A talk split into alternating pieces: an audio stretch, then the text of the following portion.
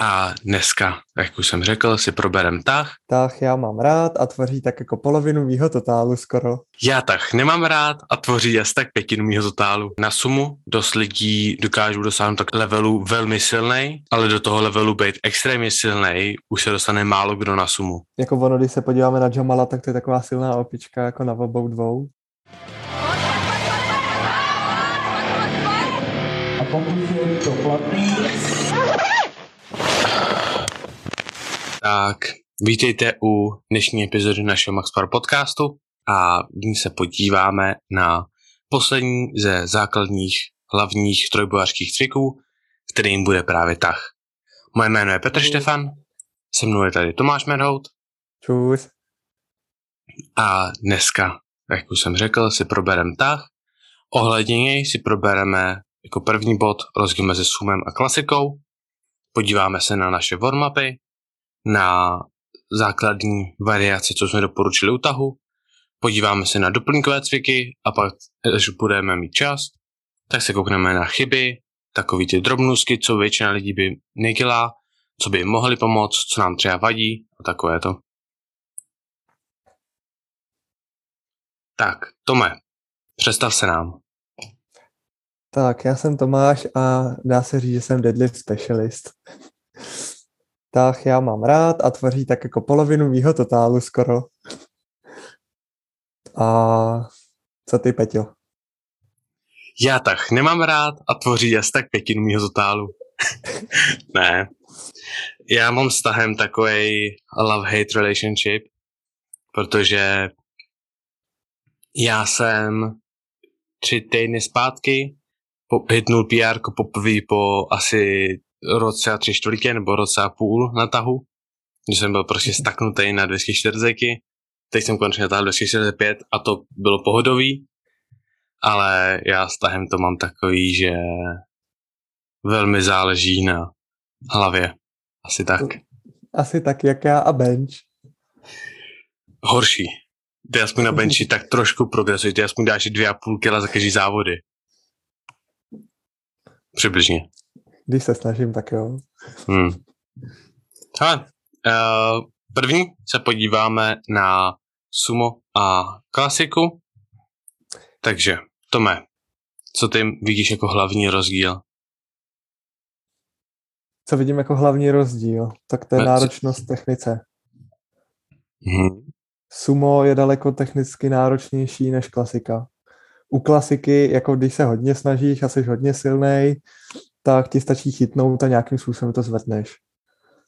U suma tak hrozně moc záleží na nějakých pákách, na tom, jak jsi mobilní a jestli ses vůbec jako dobře narodil pro sumo. Co ty, jak to vidíš? Ty, No, asi, asi souhlasím, asi souhlasím.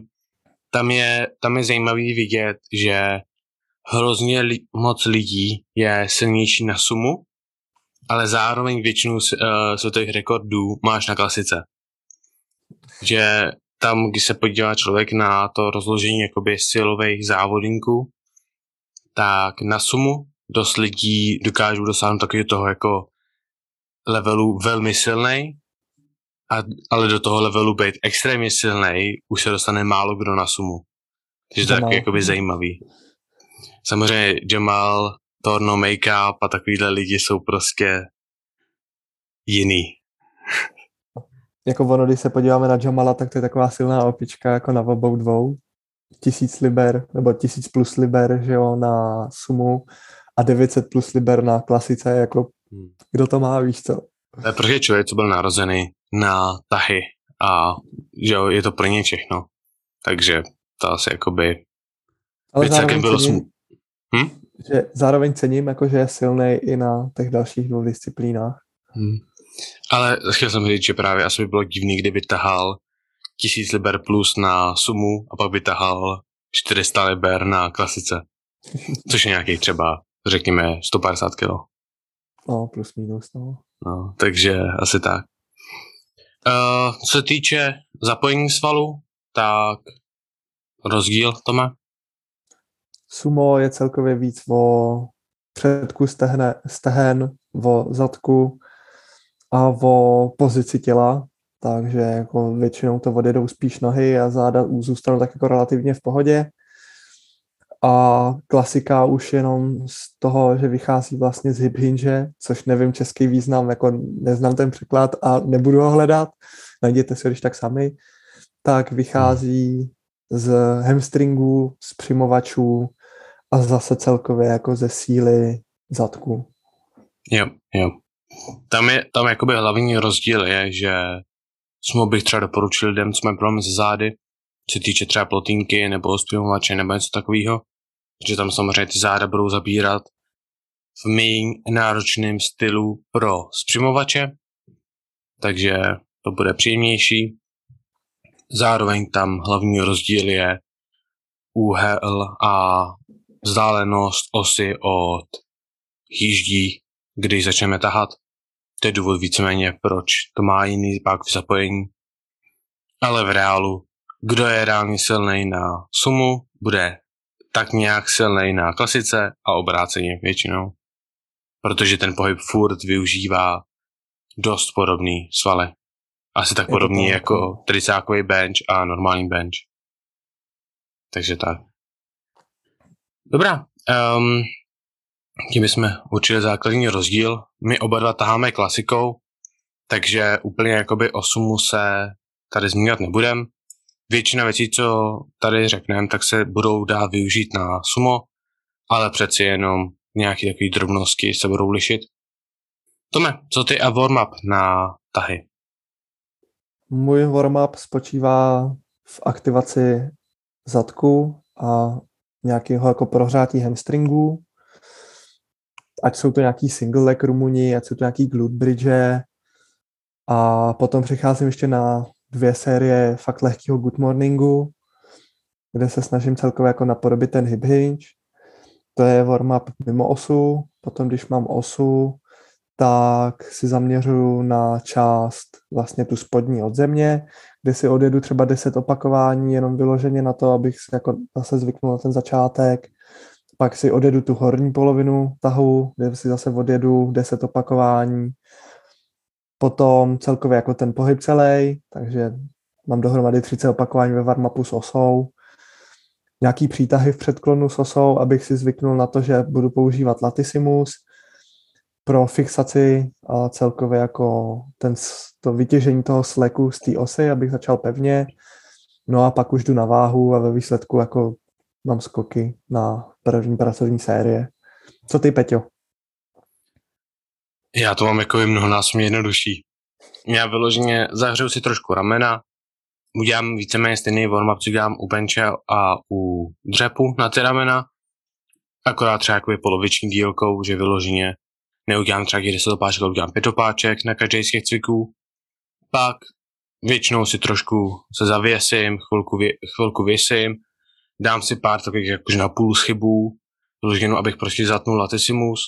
Když cítím, že mě tahají záda, tak si projedu záda válečkem, většinou ne. A pak jdu prostě na osu, vezmu si osu, udělám takový prostě warm-up, co dělám, že prostě si udělám přítah předklonu, RDLK, ADL právě, kde se zaměříme třeba ten spodek, pak ADL, kde se zaměříme na ten vršek, protože ty mi se dějí víc uh, s tou danou osou, radši než jakoby zkoušet mrtvý tah.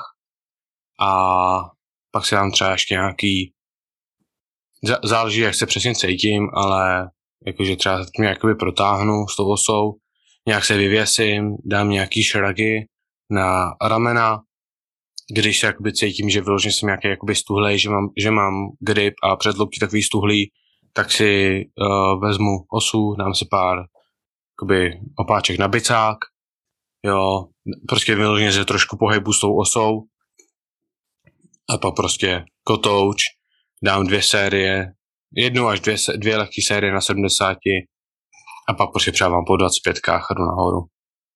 Jednoduchý. Jakože u tahu mi přijde, že mi hrozně sedí ten minimalistický přístup, že prostě třeba na posledním tréninku já jsem měl jednu sérii na 70, kde jsem šel třeba 8 obáček a pak jsem šel dva, pak jsem šel jednou 120, jednou 170, jednou 220, ne, jednou, jednou 120, jednou 170 a pak jsem šel jednou pracovní sérii na 220. a prostě vyloženě jenom jedno opáčko a úplně jako, že spíš je to o to pro mě si potěžkat tu váhu, než cokoliv jiného.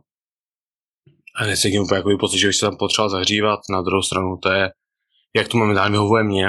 Zase jako moje nohy jsou velmi zahřátý, když přijdu do posilky, protože prostě jdu 20 minut pěšky do posilky a jdu nahoru, dolů, nahoru, dolů, jdu prostě skrz uh, polňačku a tak, takže pomalu jakoby procházím takovým lesíkem, takže tam se prostě jakoby veškeré nohy jsou zahřátý takovým stylem, že prostě jakoby necítím, že bych potřeboval se zahřívat nějak víc.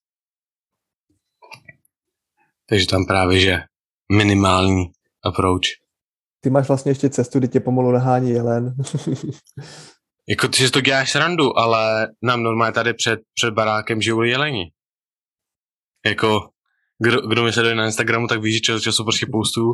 Třeba včera se, jsem si prostě šel z kuchyně, kouknu ven a tam třeba 13, 14 jelenů, teda mamka mi vždycky říká, jsou daňci, já tomu říkám jelen, je to asi tak jako celkem jedno.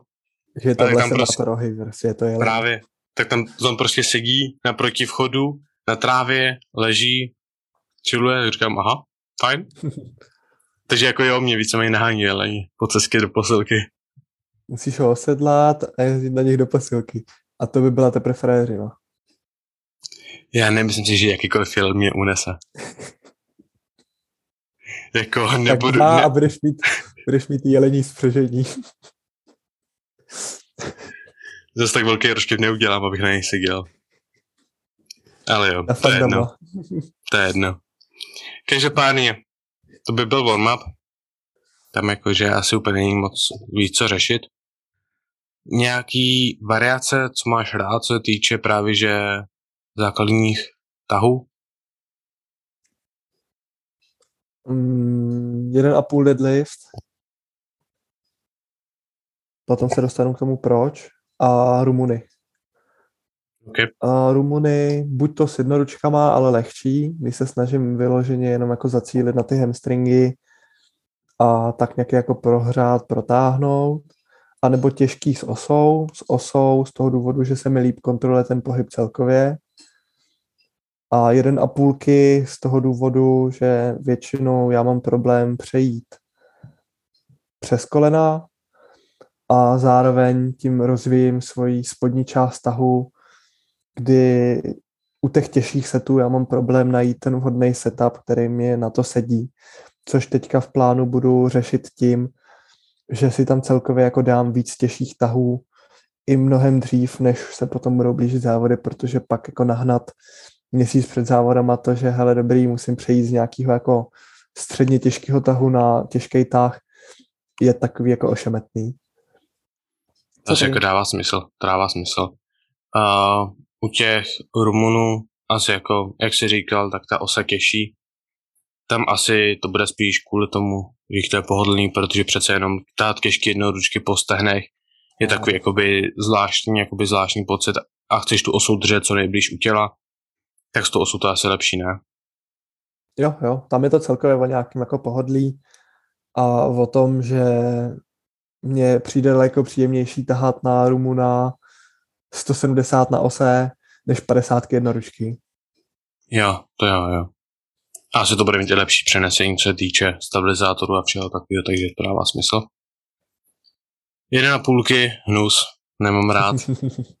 Tam můj největší problém s nima je to, že strávíš hromadu času pod uh, právě že s tou osou a strávíš hromadu času právě, že třeba když máš pásek, takže ty série trvají tak dlouho, že pro mě je hrozně těžké to udýchat a prostě celkově jakoby mentálně ne, třeba je pět, když jedeš pět opáček, to znamená, že máš pět opáček celých a dalších k tomu pět půlek, takže prostě jedeš 15 opáček, uh, halo, 10 opáček celkově. Takže je to takový, Jo, jako, že mega Ono otravný záleží. Ono záleží a zase jako je důležitý mít nějaký celkový plán, kam se ty jeden a půlky hodí. Samozřejmě to, ten, ta mrtvola je zase dost individuální a dá se zlepšit různýma způsobama, ať jsou to pauzované opakování pod kolenem, ať jsou to třeba nějaký jako vyloženě nízký bloky a dotahy z toho, zase ten přechod se takhle dá zlepšit.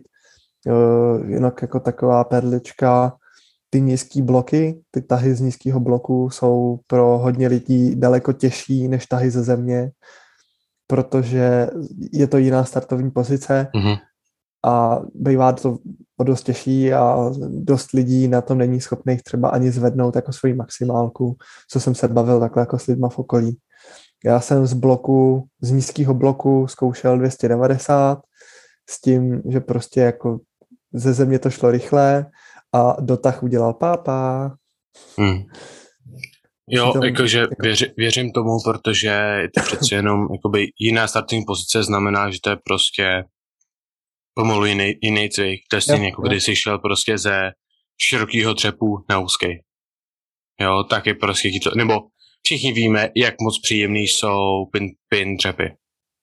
Kdy prostě si dřepneš, tam si, tam si to položíš a pak si máš to zvednout. Já takhle jsem struggle ze sériemi na 160. Takže tak, No, no. na, na dřepu jako dvojitý pauzy na dřep taky jako top strop, nechci to jezdit. Ty mám třeba já v pohodě. S těma jsem já v pohodě. Že ty mě, No, já, jsem, tam cítím, že mi hrozně pomáhají. já jsem to jezdil po standardní variantu, variantě dřepu jakožto doplněk. Hmm. A to mi nechutnalo. Tam ti asi už nebude chutnat vůbec nic, potom co máš bude ty normální dřepy. To by fair. Dobros, hele, uh, pro mě co týče základních, uh, právě že co týče zá, základních cviků, variací tahu, tak souhlasím s těma hormonama. Já prostě nejsem fanoušek těch 1,5 i přestože vím, že hrozně pomáhají. Takže já bych tam pravděpodobně asi zařadil sumo. Mně to sumo přijde, že je to zajímavý doplněk, jak by zařazal, nezařazal bych to jako základní cvik, ale jako druhý cvik pro klasiku, protože je tam se taková změna, ale na druhou stranu zase to furt targetuje hodně podobných struktur. A co jakby většinou chcem, nebo to, co je, mi přijde, že je problém s většinou trojbojařů, je, že hrozně přetěžujeme spotky zad, protože máme prostě těžký dřepy, těžký tahy, u benče, všechno se to tam za- zavře, když mostujeme a takhle. Takže jakoby pokud můžu vybrat variaci, která bude mít většinu toho podobný, krom těch spodků zad, tak mi to přijde fajn, ale zase na druhou stranu nemyslím si, že člověk musí dělat variaci tahu, aby se zlepšil. Přijde mi, že u tahu a u benče, uh, u dřepu a u benče to hrozně moc pomůže, zatímco u tahu mi to přijde spíš takový, jako že pokud se ti chce. A pokud třeba nemáš jakoby žádný stroje a žádný jiný možnosti. Já bych řekl, že například to sumo, já bych ho používal jako doplněk spíš ke dřepům, Eh, díky právě té pozici toho trupu, která je daleko víc příjmenější.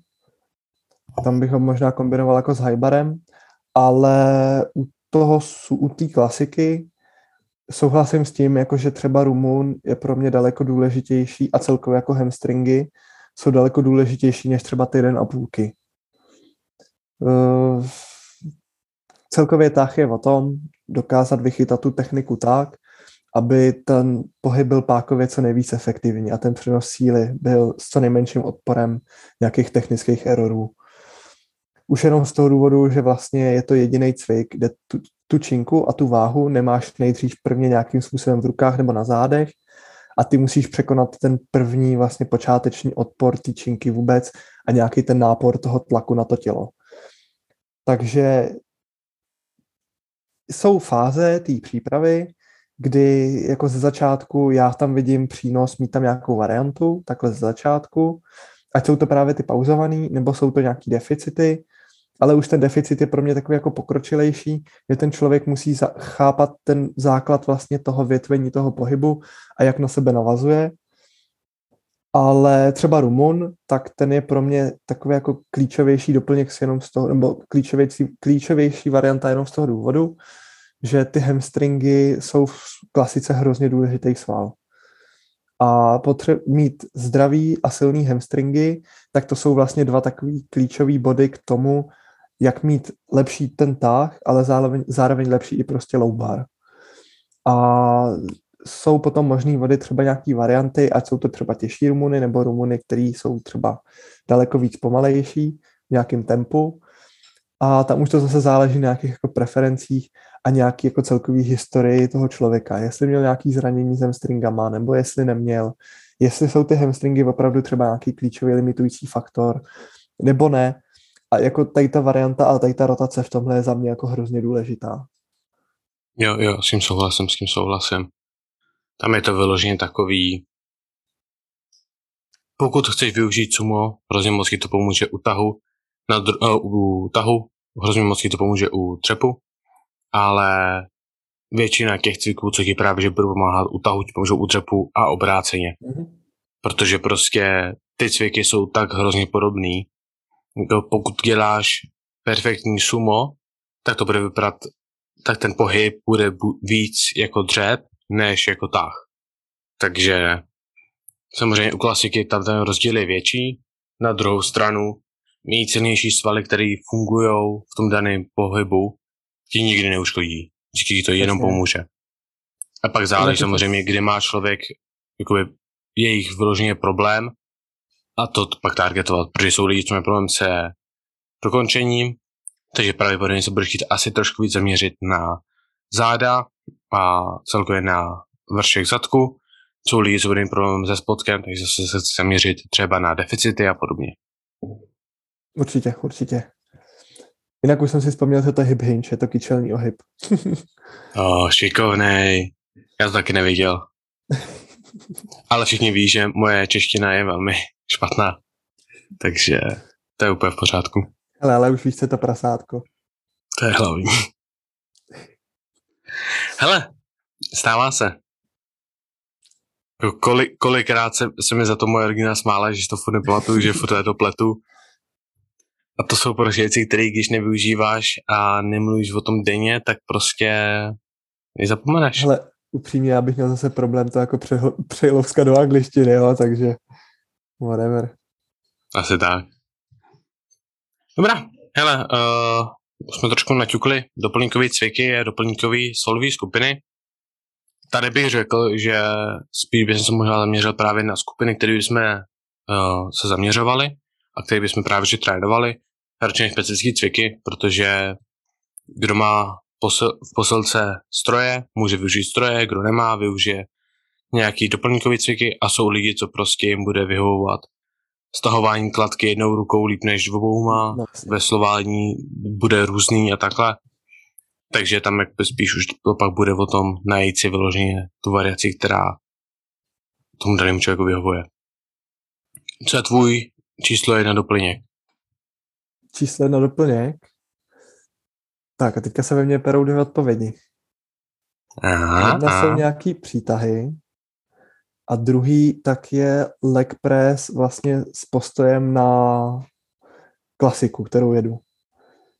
Z toho Mhm, důvodu, mhm. že u toho leg pressu, tak jako mě se, v tom, mě se v tom postavení těch nohou dobře targetuje jak zadek, tak jakoby to simuluje a dokáže simulovat tu představu toho, že ten tah je o tom odtlačit zem od sebe a ne jenom tahat činku, takže je to takový jako, taková jako mentální simulace toho pohybu, toho počátku.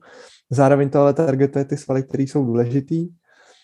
A pak nějaký přítahy z toho důvodu, že mít silný střed zad, tak je zase jako hrozně důležitý v tom zachovat tu pozici páteře, po případě zase získat víc sleků z té činky. Ten slek, já zase neznám český překlad, ale ve výsledku, abyste věděli, co si představit, tak je to schopnost tu činku jakoby napnout před začátkem toho tahu celkového, kdy už začnete jakoby od, odtláčet tu zem od sebe a tahat činku nahoru, tak takový to spevnění celého těla a taková ta jako předtahová tenze do té činky. Co ty, No. A tady krásně vidíte, já si mu řeknu o jednu věc, on mi jich dá deset. Dobrá, uh, podíváme se prvně na ten leg press. Tam je pravda, že až, až jako celkem nedávno jsem si uvědomil, jak krásně to zabírá, že vyloženě, když vezmu těžký leg press na přibližně právě deadliftový postoj, tak druhý den mě zadek bolí takovým způsobem, že jako šílený a je to hrozně, za mě hrozně užitečný, protože jak jsme u dřepu řešili výhody leg pressu, tak prostě dokážeme to naložit velmi těžce a zároveň nezvyšovat stres na páteř a na spodky zad. A třeba mně je i celkem příjemný, když právě, že mám unavený spodky zad, ten leg press odjet, protože ten tlak na ty, jak mám ty záda opřený o lavičku, tak mi na to působí tak jako, že mi odplaví právě, že ty napumpovaný spodky zád mi přijde. Samozřejmě to je pravděpodobně způsobený časem a tím, že ta krev je využitelná v nohách, ale zase na druhou stranu je to hrozně příjemný pocit právě, že po těch unavený, když jsem unavený po těch dřepech, takže jakoby ty, ten leg press velmi dobrý a jak jsi zmiňoval ty přítahy, tam mi přijde, že tam je úplně jedno, jaký způsob přítahu využiješ. Já jsem fanoušek přítahu osy, na druhou stranu většina lidí není schopná jet přítahy osy tak, jakoby, jak já rád jezdím. Takže třeba doporučuji radši veslování na stroji, takže přitahování nějaký kladky, um, přitahování jednoruček třeba, jo, nebo i klidně ty seals row, nebo respektive jakýkoliv veslování, kdy máš jakoby opřený hrudník, to ti krásně pomůže zatargetovat ten vršek zad. Samozřejmě to, kde, kde budeš využít odporu, tak to samozřejmě se bere z využití spodku zad a hamstringu. Proto je na jednu stranu výhoda, na druhou stranu nevýhoda uh, těch přítahů osy předklonu, protože prostě pokud mám za sebou trénink tahů, pak odjedu RDL, tak pak se mi prostě nechce dávat ten tah, uh, ten hamstring a tu prdel na jakoby, protahovat a držet ji v tom právě v tom dostaženém pohybu, protože ono to samo o sobě bolí a pak se nedokážu ani tak moc soustředit na tu samotnou osu a zapojení těch zad, jak bych chtěl. Takže tam třeba bych právě využil jakoby podporu třeba právě želavičky nebo nějaký opěradla pod ruding. Tam už pak jako záleží vyloženě. Určitě, tam je důležitý vzít potaz, že celkově ten tah a potom ta kombinace třeba s Rumunem a pak ještě ta kombinace přítahů, tak to jsou všechno cviky, u kterého bude kor jako zabírat takovým způsobem, že naprosto ti rozumím, že se ti pak nechce přítahy s osou v předklonu, jako když tam máš třeba nakládat nějakou váhu. E, naštěstí jako ty přítahové cviky tak v výsledku vycházejí všechny jako z dost podobného principu a ten rozdíl v nich není tak velký. Dá se tam nějaká jako dost velká podobnost a už je to zase nějaký jako preferenci a únavě. A tady se krásně ukazuje a ten tah to dává hezky najevo, že ve výsledku všechny ty doplňkové cviky, o kterých jsme se bavili u dřepu, částečně i u benče, tak teďka fungují i u té mrtvoly a ve výsledku ten trojbarský trénink může vypadat furt dost podobně a není ani tak složitý, jak se může ze začátku prostě zdát. Že a tam jak si právě říkal, že tam bude zabírat ten kor a všechno, to mi přijde, že je právě že úžasný prostor i pro trojbojaře na využití kulturistických technik, ať už se jedná o tempo opáčka, pomalý opáčka, ať už se jedná o pauzy, kdy se sval, nebo kdy se osa přitáhne třeba nejblíž k tělu a tam to pauzne, kde zase se znova vyčerpá ten sval víc. Ať už se jedná o respózy, supersety, všechny takovéhle věci. Tam mi přijde, že tady je úžasný využití pro to, právě pro, tu, pro ten kulturistický trénink v tom trojbojařském, protože přeci jenom i přesto, že vím, že třeba když se, když Eddie mluví o tom, jak on trénuje jeho doplňkové cviky, tak všechno trénuje s maximální agresivitou, maximální rychlostí. Na druhou stranu mi to přijde jakoby neúplně posledný, na druhou stranu zase bude to využívat trošku jiný svaly, trochu jiný výsledek to bude mít, pokud budeš používat pomalejší opáčka, víc se soustředit na sval, radši než váhu, tak může využít méně váhy a budeš víc budovat svaly. Na druhou stranu, pokud budeš se soustředit na to, aby si vzal těžkou váhu a prostě urval, tak právě, že budeš trénovat jakoby celkově dynamiku a všechno možný. A tam už fakt záleží zase na částky přípravy a na celkově tom, jestli si člověk třeba může dovolit nabrat další svaly, posílit radši, nebo vybudovat tu dynamiku. No jasně, jasně, to dává smysl. Tam je potom důležitý si vlastně uvědomovat, v jaký části se člověk zase nachází a plánovat i nějakým způsobem jako s rozmyslem ty doplňkové cviky, aby potom se nestalo, že máme těžký základy a pak těžké doplňky a tím zabili naší schopnost třeba nějakým způsobem ten trénink uregenerovat. Samozřejmě jsou lidi, kterým to bude ve výsledku vesměs jedno, když budou mít dobře nastavené podmínky, budou mít málo stresu, budou mít tohle jakožto svoji vlastní prioritu a nejlíp se tím budou třeba i živit, tak je jasný, že proto budou mít daleko lepší předpoklady než člověk, který bude chodit na dvanáctky do skladu, dělat noční denní, že jo, a trénink pro něj bude nějakou formou prostě zábavy a relaxu. Jasný, to jako zase záleží prostě na tom. No, no to jsou asi doplňkové cviky. Tam jako, já bych ještě přidal nějaký, nejen veslování, co týče přitahování um, v horizontální pozici, řekněme, co týče k trupu, jako 90 stupňů, co týče k trupu, ale zároveň bych přidal i nějaký stahování kladky, třeba právě, že před hlavu, za hlavu, jednou rukou, obouma, celkově jako by si s tím pohrát, protože, jak jsme zmiňovali, tak Latissimus hraje úžasnou roli při aktivaci a celkově zpevnění toho těla, takže samozřejmě chceme trénovat. Asi úplně bych nebyl pro většinu lidí uh, fanoušek z chybu, protože přeci jenom je to už takový, especially pokud seš trošku těžší člověk nebo takhle, tak pokud odejdeš těžký trénink tahu, těžký veslování a všechno, pak akorát se budeš cítit blbě z toho, že nevím, dokážeš dát těch svých 15-20 chybů a budeš to spíš jakoby tahat úplně vším možným, budeš tam používat bica, budeš používat rameno, budeš používat dynamiku a úplně mi přijde, že už to zase nemá takový ten daný výsledek.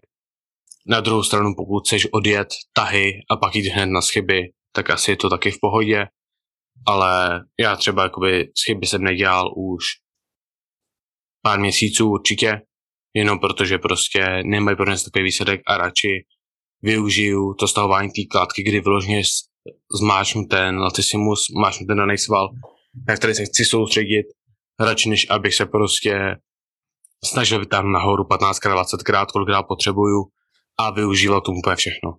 No, Protože je to prostě sval, který, cvik, který budu chtít využít kulturistickým způsobem a ne prostě tím hýbej co nejvíc váhy. A na, ten latis, na to stahování kladky já to většinou dokážu na tom stroji naložit furt ty stroje mají dost váhy, takže prostě to dokážu naložit tak i, že odjedu třetích 8-10 opáček a víc bych nedal. Takže nevím důvod, proč by ne. A hlavně ten Latissimus bude už dost unavený z toho tahu. Jo, jo, přesně. A pak, pak že ho začneš využívat středy zad, ramena, bicák. A ještě všem budeš vypadat jak debil, že si neumíš vytáhnout setkrát nakonec. Jakože ještě, aby, aby tomu ještě přidalo se další, další mínus. Takže tak. Tome, základní nějaký chyby, nějaký doporučení, něco, co podle mě, podle tebe přijde, že většina lidí nedělá, měla by dělat, nebo dělá, neměla by dělat?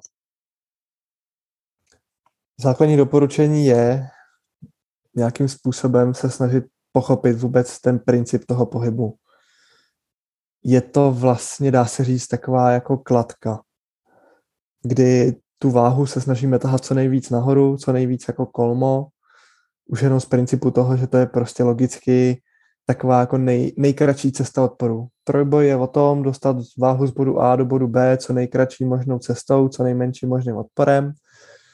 A častá chyba je, že ten tah spíš připomíná jako nahozený prut, když taháme rybu jestli víš, co ti myslím. Je to takový hrozně známý jako no. jako přirovnání toho tahu. A tomu se navazuje, o čem jsme mluvili už předtím, a co jsem tady často teďka zmiňoval, tak to je ta tenze před začátkem toho pohybu, a naučit se ten slek na té ose. Ve výsledku to člověku dokáže přidat. A hlavně je to důležitější třeba na měkčích osách. E, nejsem úplně fanoušek měkkých os na tahu. Zkoušel jsem jednou deadliftovku. Musím říct, že 260 jsem na tom zatáhl speed deadliftem, 280, vzhledem tomu, že jsem si právě říkal, že hele, dobrý, vykašlu se na slek, tak mě pak poslalo krásně rypákem proti zemi. Jasně, no, taková klasická chyba. Jako je to problém, pokud prostě lidi, ale to většinou zjistí, že jakmile se na váhu naloží určitá, na osu naloží určitá váha, tak to lidem nedovolí si jet kolem kolen a kolem tamtudy a tamtudy a tamtudy a prostě jet si ty jejich obloučky. To většinou prostě jí donutí táhnout rovně. A to je nejlepší způsob, jak je to naučit. Prostě naložit na osu a říct tak a teď táhni. A když jim to nahraje ze strany, tak uvidí ten rozdíl.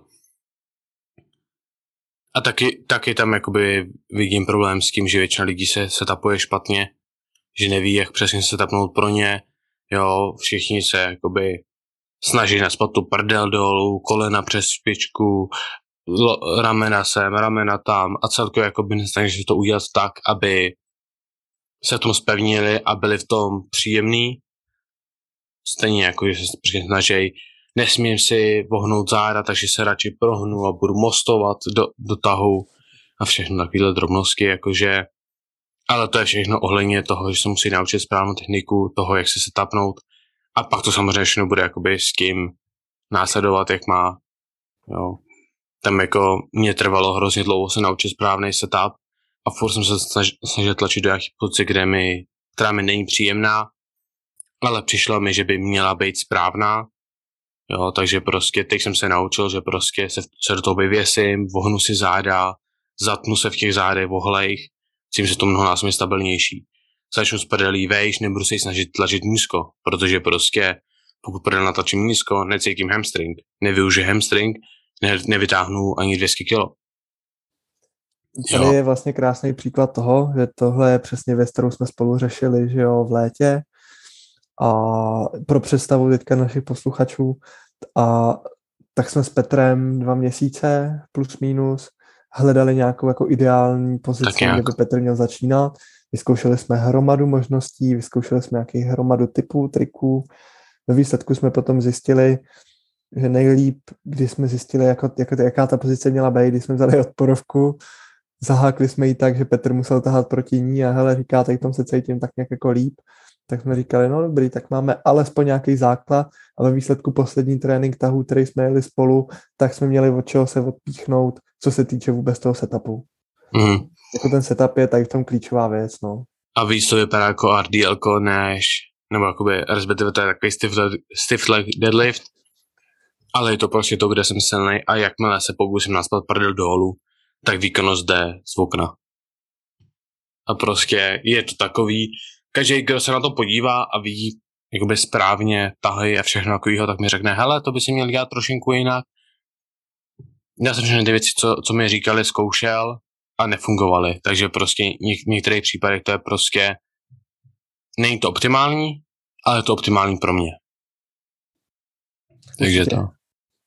To je to samé, jako když se člověk podívá na mě, na moje těžké tahy. Já mám ohlej vršek zad, mám je zakulacený, Vím o tom, nějakým způsobem to jako řešit úplně nehodlám, z toho důvodu zase jako tu pozici té páteře v té chvíli mám prostě stabilní, nevohybám se nějakým způsobem víc a jako to je to hlavní. Ve výsledku i vědecké studie potvrzují to, že ta milná představa nějaký jako neutrální pozice páteře tak je vlastně špatná a stejně k té flexi k tomu dochází, i když třeba není vidět, tak navíc je to pro mě jako specifický v tom, že to není tak, že bych takhle tahal prostě furt.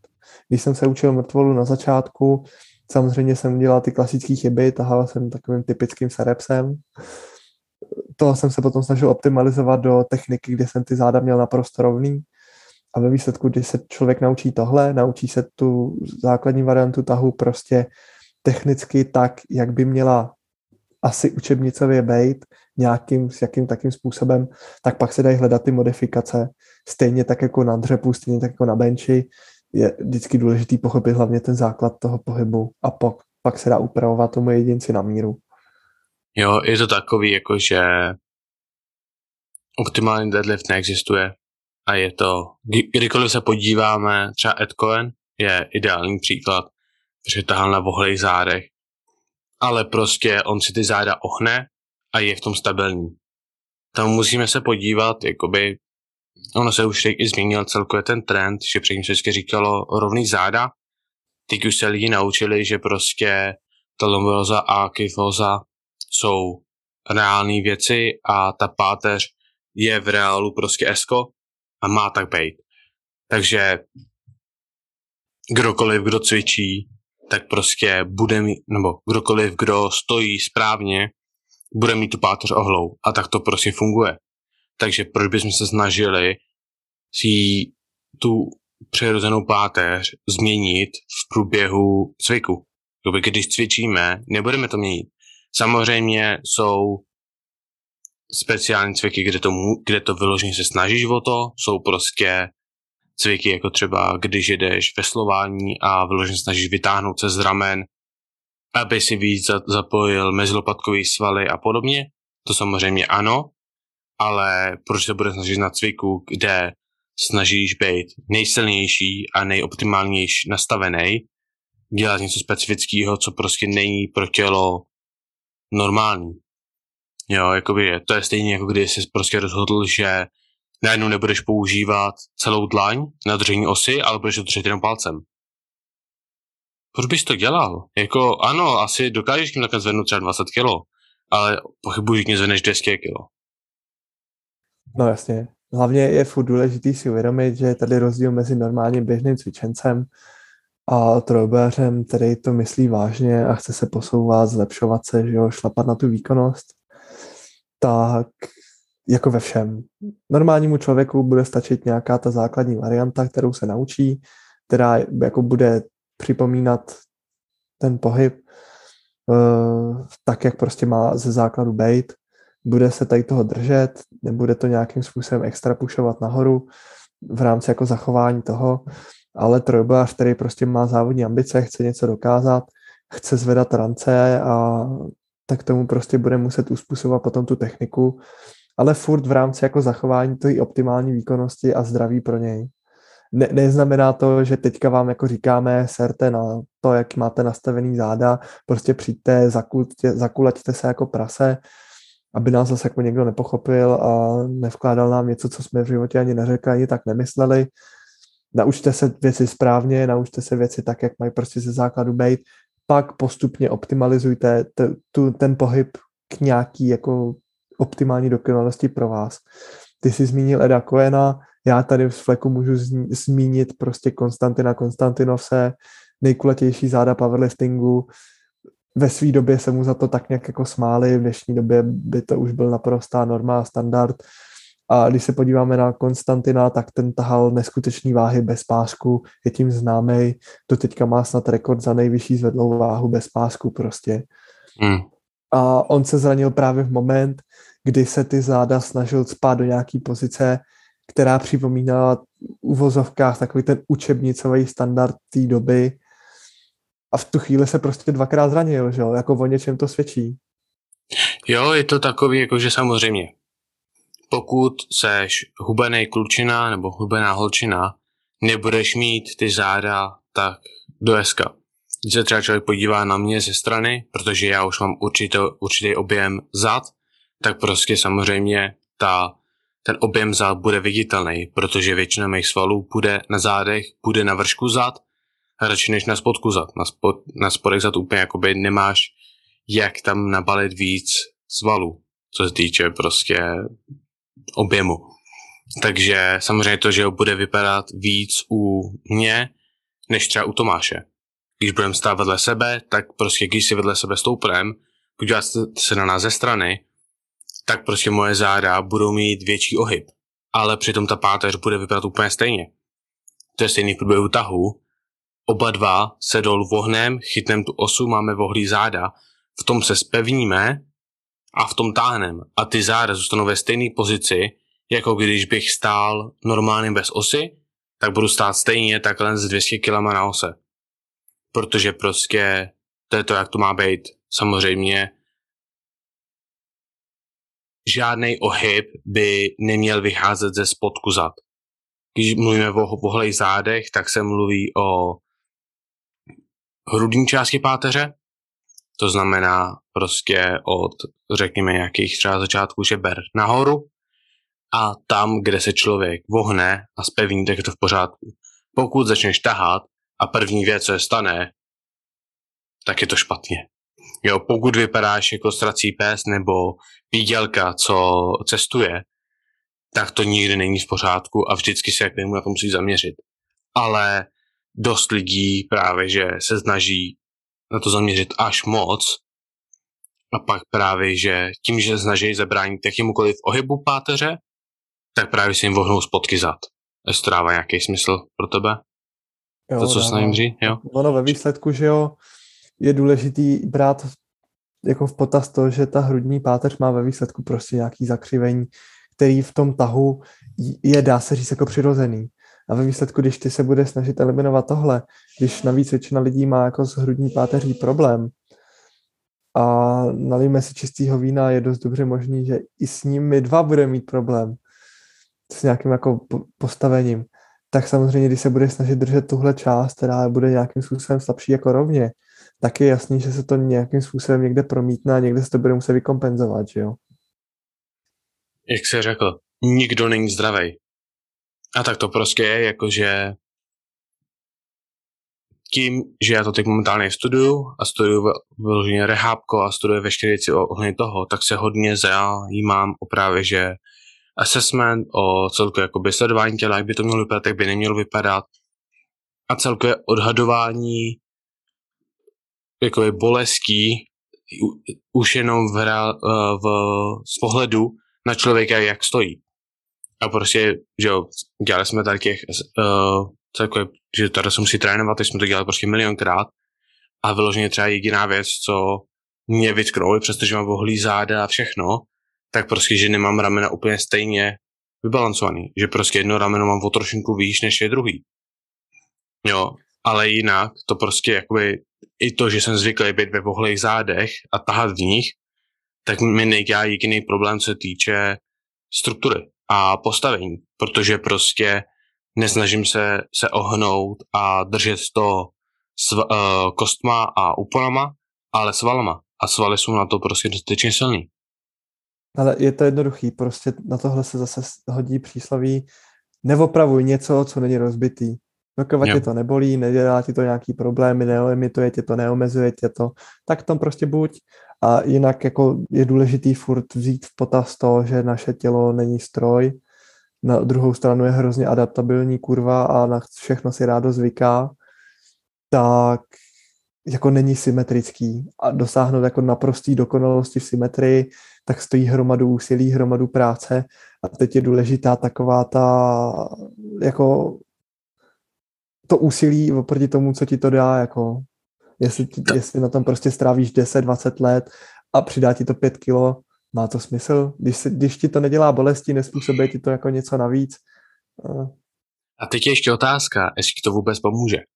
No. Protože většina právě, že chyb, co máme v těle, chyb říkám v uvozovkách, tak jsou vyvinutý v reakci na naše tělo. Takže třeba to, proč já mám jedno rameno o trošku víc než druhý, je, protože jsem dlouhý, do, dlouhou dobu nosil tašku do posilky přes jedno rameno. A tím pádem ty svaly si zvykly, že musí víc zabírat, to znamená, že začne tlačit proti tomu. A když si teď tu tašku vezmu se zpátky na to rameno, tak mám rovný postoj. Protože to je to, na co tělo chce být zvyklý. Ale když tu tašku na sobě nemám, tak jedno rameno jde o trošku výš. Takže tělo se prostě adaptuje na to, co chcem. Stejně jako pokud člověk tahá mix gripem, to znamená, že jedna, jedna dlaň jde přes osu a druhá dlaň jde pod osu, tak to způsobí rozdíly v, v tom, jak se, ti, tě, jak se ti vytvoří objem zad. Protože samozřejmě budeš tát jinak. Na druhou stranu nevím, jestli je to úplně problém, moment, kdy to nespůsobuje bolest nebo nespůsobuje ti to problémy v životě. Jo, tady ty všechny jakoby rozdíly ze strany na stranu a takový ty naše problémy jsou sice problémy, ale pokud nám nespůsobují bolest, tak ani já jako rehab, rehab specialista, tak mě to nezajímá. Jako ano, podívám se a zjistím, OK, ten člověk nemá uh, stejný objem svalů na každý noze. Jo, jedna noha je o trošku šir, uh, kratší, jedno rameno je o trošku vejš. Ale musím se pak rozhodnout, jako součástí mýho celkového uh, testování a takového toho objective assessment, jestli to má nějaký efekt na naší bolest, anebo jestli to je prostě jenom to, jak ten člověk je postavený a jak byl vytvořený v úzovkách. A prostě Tady- jako... No, můžeš. Ta- Tady si to vlastně dost hezky nastínil, jakože nějaký optický pohled na člověka nám vůbec nic neříká o jeho zdraví, o jeho pohybu. Jako Dává může, nám může, to, může nápady. to udělat nějaký input, Hm? ale ve výsledku je důležitý prostě to, jak výjdou ty testy u toho daného člověka. Jo, je to prostě, a samozřejmě, že jo, pak testy ti samozřejmě můžou říct něco úplně jiného. A jsou testy, existuje něco, co- čemu se říká false positive, to znamená, že třeba fenomén u ACL, už jsem tady o tom minule, mluvil, u ACL a u rugbystů, kolikrát uděláš test na ACL a pokud neuděláš rengen, tak i furt ten test bude říkat, že člověk má ACL, což, což je úpon v koleni, jenom kvůli tomu, že ten člověk má dostatečně silný kvadriceps na to, aby to udržel. A samozřejmě může to takhle vypadat, jenže pak zase víš, OK, stalo se to takhle, tohle se stalo, tím tohle to má za příznaky, pravděpodobně to je tohle. Sice test mi říká a nevypadá to, že tam něco je, ale zase další, tři další věci mi říkají, že tam něco může být, tak radši najdu něco, co mi dá jistý, jistou odpověď, což znamená MRI scan. Ale tak to už jsme Vlastně. zase někde úplně jinde od vztahu. Já bych každopádně řekl, že od nás k tahům to momentálně asi bude všechno. Nebo Jo. máš ještě něco, o čem bys chtěl mluvit? Já za mě jsem jako řekl většinu asi, no asi úplně všechno, co se takhle jako v obecnosti dá říct. Možná je ještě něco málo navíc. Jo, asi jakoby tam se pak dá mluvit ještě o spoustě variací, spoustě doplňkové cviků a takhle, ale to samozřejmě není nic, co by se dělo všem a co všem by vyhovovalo, takže pokud potřebujete pomoc s tahem, napište Tomášovi, mě nepište. Ne, mě můžete napsat. Já, já o tahu mám teoretickou znalost dobrou, praktickou už ne tolik. Na Tak druhou stranu. Přesně. Tomáš vám umí poradit s benchem, ale neumí sám benchovat. Což je paradox. Jako většina lidí se pode mnou v benči vždycky zlepšila a já. Hm, A Tomáš. OK, co jsem jim dal, co jsem jim napsal? Tak to zkusím do stejný. A Tomáš, minus 10 kg na totálu. říkám, co Hmm. sakra dělám špatně. Tak to prostě je, no, jako jsou lidi jako já, co přestali mít strukturu, přestali uh, nějak trénovat podle plánu a hetli PR tři týdny po sobě. A pak jsou lidi, lidi, co prostě přestanou mít strukturu a z, absolutně se zroutí. Vy jsme žebra. Každý, každý musí něco jiného, no. Dobrá, hele. Takže no, od- ohledně tahu. Děkujeme, že jste nás poslechli.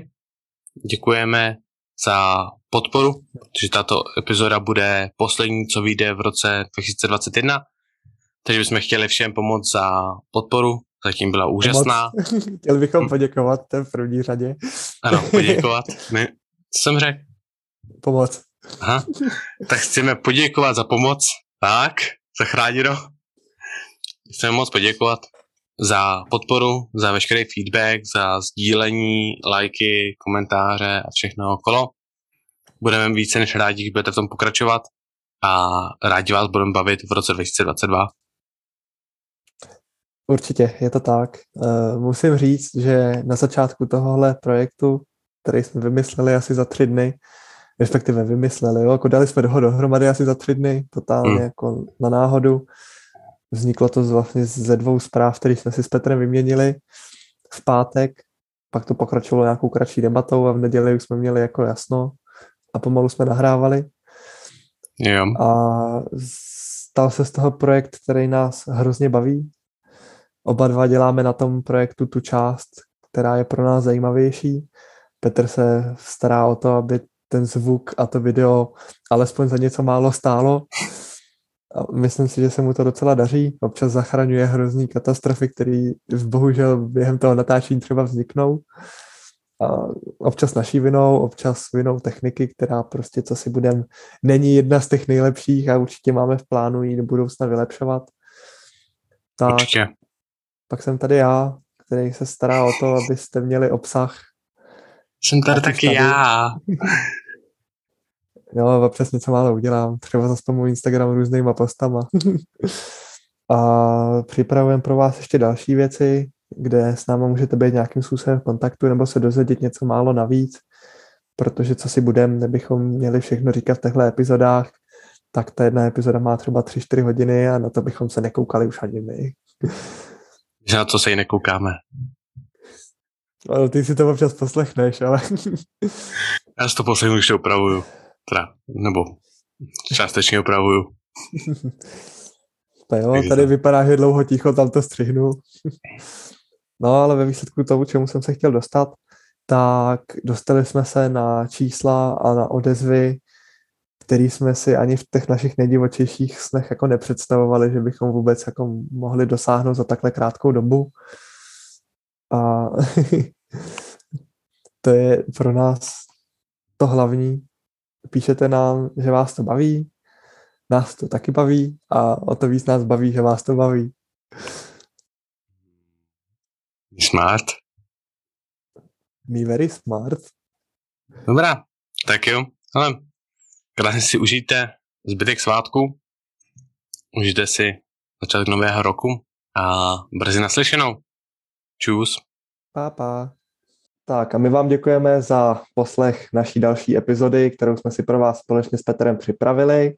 Můžete nás sledovat na Instagramu Max Paverček, eh, najdete nás taky na YouTube a více informací se dozvíte v popisku téhle epizody. Budeme tam mít odkaz právě na naše sociální sítě, ať máte s naší prokliky. No a my se na vás těšíme u další epizody a čus.